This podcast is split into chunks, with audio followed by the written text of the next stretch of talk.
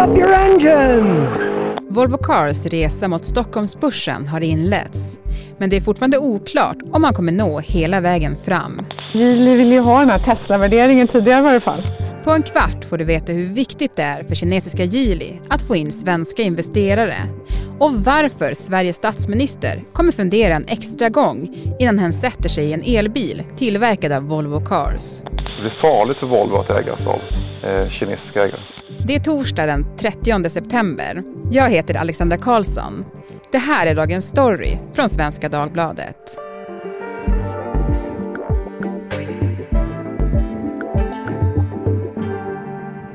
Jan Almgren, reporter på SvD Näringsliv. Ja, men du bevakar ju börsen nästan dagligen och är mer insatt än de flesta. Kan inte du pitcha för mig varför jag ska bry mig om att Volvo Cars ska börsnoteras? Enkelt och kort är för att Volvo Cars är en av Sveriges absolut största företag. Och för att de i över 20 års tid har haft utländska ägare. Alltså först amerikanska Ford och nu kinesiska Geely. Och nu äntligen då, om det blir en börsnotering så finns det en möjlighet att de ska få svenska aktieägare. Och det tycker jag är både spännande och lite coolt faktiskt. Mm. Men och hur stort skulle det vara om de faktiskt börsnoteras? Det är stort, väldigt stort. Det har spekulerats. Det spekuleras i ett börsvärde på 150-200 miljarder kronor. Det är väldigt mycket pengar. Det skulle bli en av de större börsnoteringarna som i så fall har genomförts de senaste åren. Och alltså man kan säga, har man ett börsvärde på mellan 150 och 200 miljarder kronor, då ligger man bland de 20 allra största börsbolagen på hela Stockholmsbörsen. Så det är stort. Mm. Men du, ska vi reda ut det här med Volvo och Volvo innan vi går vidare? Ja men snälla, hjälp mig. Ja men alltså, det finns ju två olika Volvo. Och för alla som bor i Göteborg så är det här säkert självklart. De kan det här som en rinnande vatten. Men jag tror faktiskt det är många, jag märker det när jag får feedback från mina läsare, många som fortfarande har lite svårt att skilja på det. Alltså det vi pratar om nu, det är Volvo Cars. De gör personbilar. Och så finns det då ett annat Volvo som heter Volvo AB och de gör lastbilar. Och grävskopor och bussar. Och det där är två helt skilda företag. De har ingenting med varandra att göra alls. Och det som är lite lurigt, men det som är lite speciellt är att Volvo AB, alltså de som gör lastbilar, de finns redan på börsen. Det är ett svenskt bolag och har en rad stora svenska institutioner som huvudägare. Medan Volvo Cars då, som vi pratar om som sagt, de är kinesiska, det är de som ska in på börsen. Så två olika Volvo som gör lastbilar respektive personbilar. Mm. Och när det gäller då Volvo Cars så är det ju inte första gången som de försöker gå till börsen. Det var ju bara några år sedan, 2018, som man gjorde ett första försök, men då misslyckades man.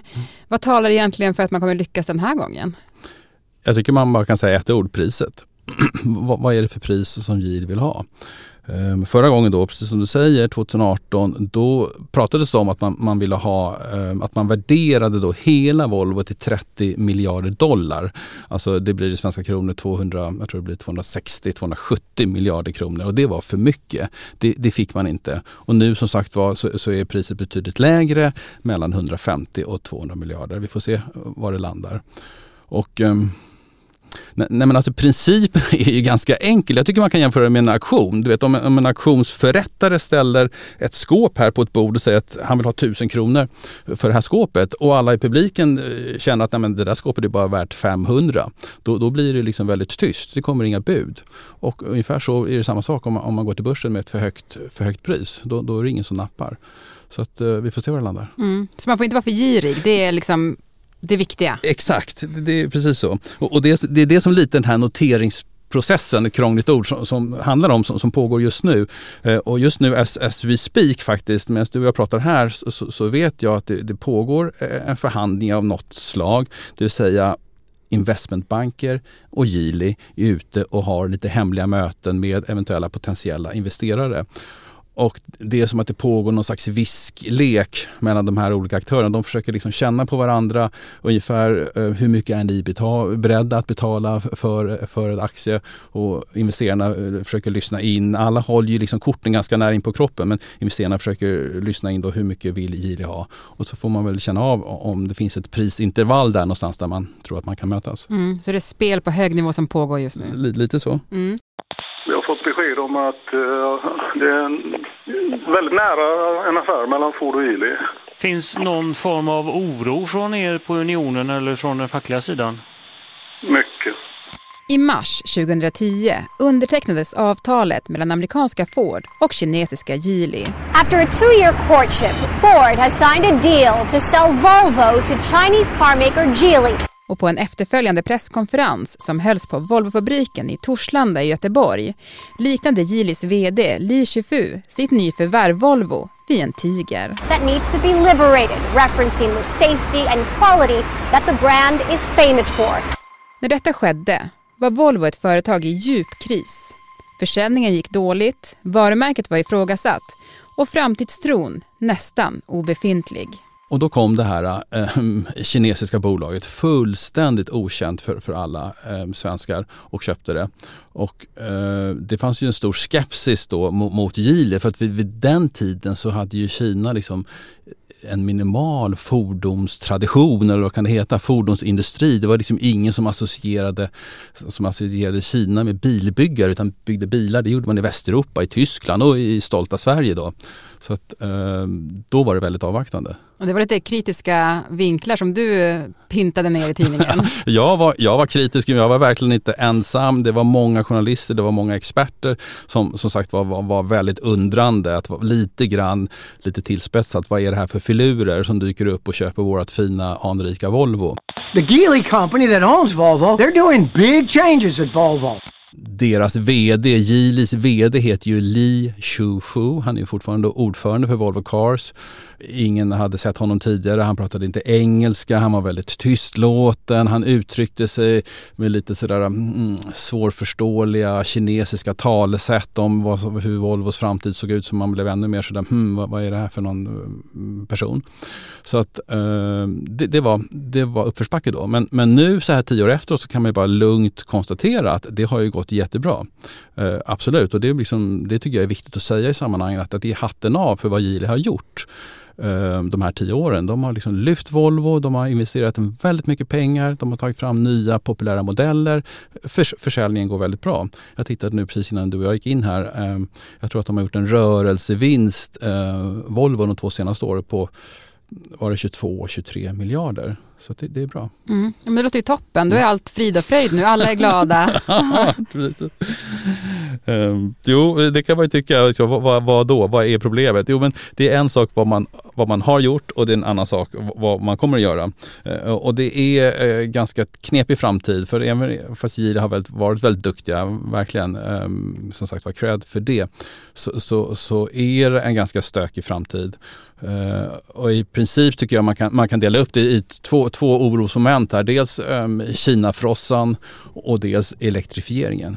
Men du, Kina-frossa, det måste du verkligen förklara för mig vad det är. Ja, nej, men det är lite tillspetsat, men det kan man ju säga att det går ju nästan inte en dag nu utan att vi läser i tidningen om olika kinesiska problem. Olika problem i kinesiska företag och problem i det kinesiska samhället. Just nu på våra näringslivssidor så skriver vi ju väldigt mycket om det här fastighetsbolaget, fastighetsjätten som heter Evergrande. Men inte bara det är också massa andra kinesiska techbolag som har haft problem.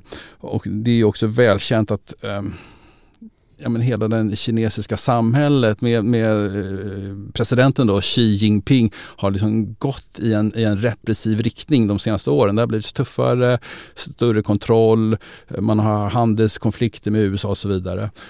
Så det där gör ju lite grann att man kan fråga sig, är det rätt timing att gå in och investera i ett kinesiskt bilbolag när det ser ut så här just nu? Mm. Det är en relevant fråga. Mm. Du snackar också om elektrifiering och det tänker man ju som något positivt. Men det är ändå någon orosmoln kring det. Ja, absolut. Det är positivt, jättebra positivt för miljön. Självklart, och det är ett måste, och det är en jättespännande process. Å ena sidan. Å andra sidan så är det en gigantisk omställning som hela bilindustrin står för. Det ska man verkligen ha klart för sig. Du vet, på 10 år så ska man kasta ut förbränningsmotorn och ersätta den med en elmotor. Det är en omvandling som bilindustrin aldrig har gjort tidigare. Och det där finns det massa liksom fallgropar att gå i, och det är inte alls säkert vem som blir vinnare respektive förlorare. Tesla är väl kanske en vinnare, det vet vi just nu. Men sen, vem kommer som nummer 2? I veckan kom indikationer på att en notering närmar sig. Geely-ägda Volvo Cars dotterbolag, elbilstillverkaren Polestar, är på väg att noteras på Nasdaq-börsen i New York. Hälften av Polestar ägs nämligen av Volvo Cars.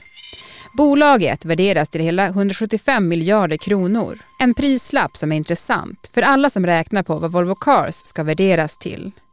Ett högt pris för Polestar kan nämligen betyda ett högt pris även för Volvo. Hur mycket av Volvo Cars som Geely kommer sälja vid en börsnotering är i nuläget oklart. Men enligt bedömare kommer det inte vara mer än max 30%. Vilket innebär att Volvo även i fortsättningen kommer vara kontrollerat av kinesiska intressen. Varför vill Geely göra det här då? Delvis handlar det om tror att de vill nog tvätta bort lite den här Kina-stämpeln. Det är ett problem att vara så hårt associerat med Kina. Och kommer det in stora svenska välkända fonder som du och jag kanske har någon slags relation till så blir det lite grann en kvalitetsstämpel på Volvo. Och det tror jag att man har gjort en analys av att det är önskvärt. Den andra självklara skälet till att man går till börsen det är också att man tar in nya friska pengar. Man gör det här som kallas för nyemission. Man trycker liksom nya aktier och så säljer man dem till investerare och då får man in nya pengar. Och det behöver Volvo för den här elektrifieringen vi har talat om. Det är svindyrt. Det har talats om att de kanske behöver 20-30 miljarder. Och då är det ett sätt att få in de pengarna genom att gå till börsen och göra en ny emission i samband med det. Mm. Men vilka är det då som kommer investera? Jo men det är... Du vet, AMF kanske, första, andra, tredje, fjärde, AP-fonden, Alecta, Länsförsäkringar, alla de här fonderna som du känner till eller som man har hört lite grann. Det är tänkbara investerare i första hand. Sen när noteringen är väl gjord, då är det du och jag om vi så tycker det är intressant. Och jag kan tänka mig att det finns ganska många småsparare i Sverige som skulle tycka att det just skulle vara lite coolt att ha Volvo Cars i sin aktieportfölj för att man har en relation till det och för att det är en anrik, liksom, lite grann av en svensk industriklinod. Så jag tror det skulle finnas ett stort intresse. Det till och med skulle kunna bli en sån här folkaktie som man talar om. Mm. Men jag tänkte på en annan sak när det gäller elektrifieringen och att vi i framtiden kommer köra elbilar då främst. Alltså hur problematiskt blir det för Volvo? Med tanke då på att det kommer innebära kanske att Kina kommer få väldigt mycket information om de som kör bilarna. Mm. Är det konspiratoriskt eller finns det någonting där? Nej, men jag tycker den frågan är jätterelevant och den frågan har diskuterats. Alltså, för att förstå det här så kan man bara kort förklara liksom att extremt förenklat så kan man säga att en framtida elbil består av två saker, ett stort jäkla... ett stort batteri och en stor kraftig dator. Och när du och jag sen i framtiden ska behöver fixa till våran bil, då kommer vi inte byta någon specifik bildel borta i våran verkstad nere på hörnet, utan då kommer vi få en uppgraderad programvara. Och det är ju häftigt och spännande och allt sånt där. Men det betyder ju också, baksidan av det är ju att biltillverkaren kommer få väldigt mycket information om hur du har kört och vart du har kört och lite grann vad du har för körvanor och sådär. Och vi vet att stora kinesiska företag har nära kopplingar till den kinesiska staten. Och vad händer om de skickar den här informationen vidare till den kinesiska staten? Det är den diskussionen som pågår. Mm. Men kommer då till exempel Sveriges statsminister kunna köra en framtida elbil tillverkad av Volvo Cars? Ja, men precis. Det är också en bra fråga. Jag läste faktiskt en ledartext här alldeles nyligen från Dagens Industris PM Nilsson. Han är chef för deras ledarsida. Han resonerade just kring det där och beskrev lite grann den framtida Volvo-bilen, elektrifierade Volvo-bilen som någon slags rullande spioncentral. Och han ställde just den frågan, kommer regeringskansliet citat våga köra Volvo-bilar och hans eget svar var att det kommer de inte göra för det finns trots allt en risk för att man tankar ner information var våra ministrar åker kors och tvärs och att det inte är önskvärt. Det finns en fara i det. Men man ska också ha klart för sig att å ena sidan så finns det också en hel del Kina-experter som tycker att vänta lite nu har diskussionen kring Kina blivit väldigt högt tonläge och vi är väldigt konspiratoriska och nästan hysteriska när det gäller misstänksamheten kring Kina. Och å andra sidan så vet vi också, många av oss, att det finns en annan debatt som menar, andra opinionsbildare som menar att Sverige har för länge och fått mycket har varit plågsamt naiva när det gäller vår syn på hur Kina agerar. Så att, jag vet, det är personligt vad man lägger sig där. Mm. Till sist då tänkte jag att vi skulle gå tillbaka lite grann till pudelns kärna och det är ju då den stora frågan. Blir det någon börsnotering? Ja, precis. Jag då som är lite nördig, jag tycker det här är superspännande. Det är spännande, det står en massa miljarder på spel och det handlar om vår bilindustris framtid. Återigen, medan du och jag sitter här och pratar så är investmentbanken och Geely ute och pratar med olika investerare. Och Volvo har sagt att de kommer komma med ett besked före årsskiftet. Det är helt klart att hela processen är försenad. Om det betyder eller om det beror på att det finns tveksamheter där ute hos investerare, det återstår att se. men jag tror att inom en ganska snar framtid så kommer det komma någon form av besked huruvida man faktiskt går vidare med det här och liksom man har kommit fram eller kommit överens om någon slags prisintervall. Jag tror inte det handlar om så många veckor. Mm. Så att vi får se. Mm. Men hur pinsamt skulle det vara för Volvo om de inte lyckades? Ja, men pinsamt är ett bra ord och det skulle vara ett jättebakslag. Absolut, för jag menar en gång, ingen gång då 2018, men om man en andra gång nu måste backa, det blir jobbigt. Mm. Återstår att se hur det blir. Vi som sitter här på redaktionen vet ju att du är ofta inne i rum och pratar i telefon, så att du håller oss uppdaterade om läget. Tack så jättemycket Jan Almgren för att du var med i Dagens Story. Tack. Och dagens avsnitt klipptes av Lasse Edfast. Redaktör var Teresa Stenler von Matern. Och jag heter Alexandra Karlsson. Klippen som hördes i dagens program kom från CNN, Dagens Industri, SVT och Sveriges Radio.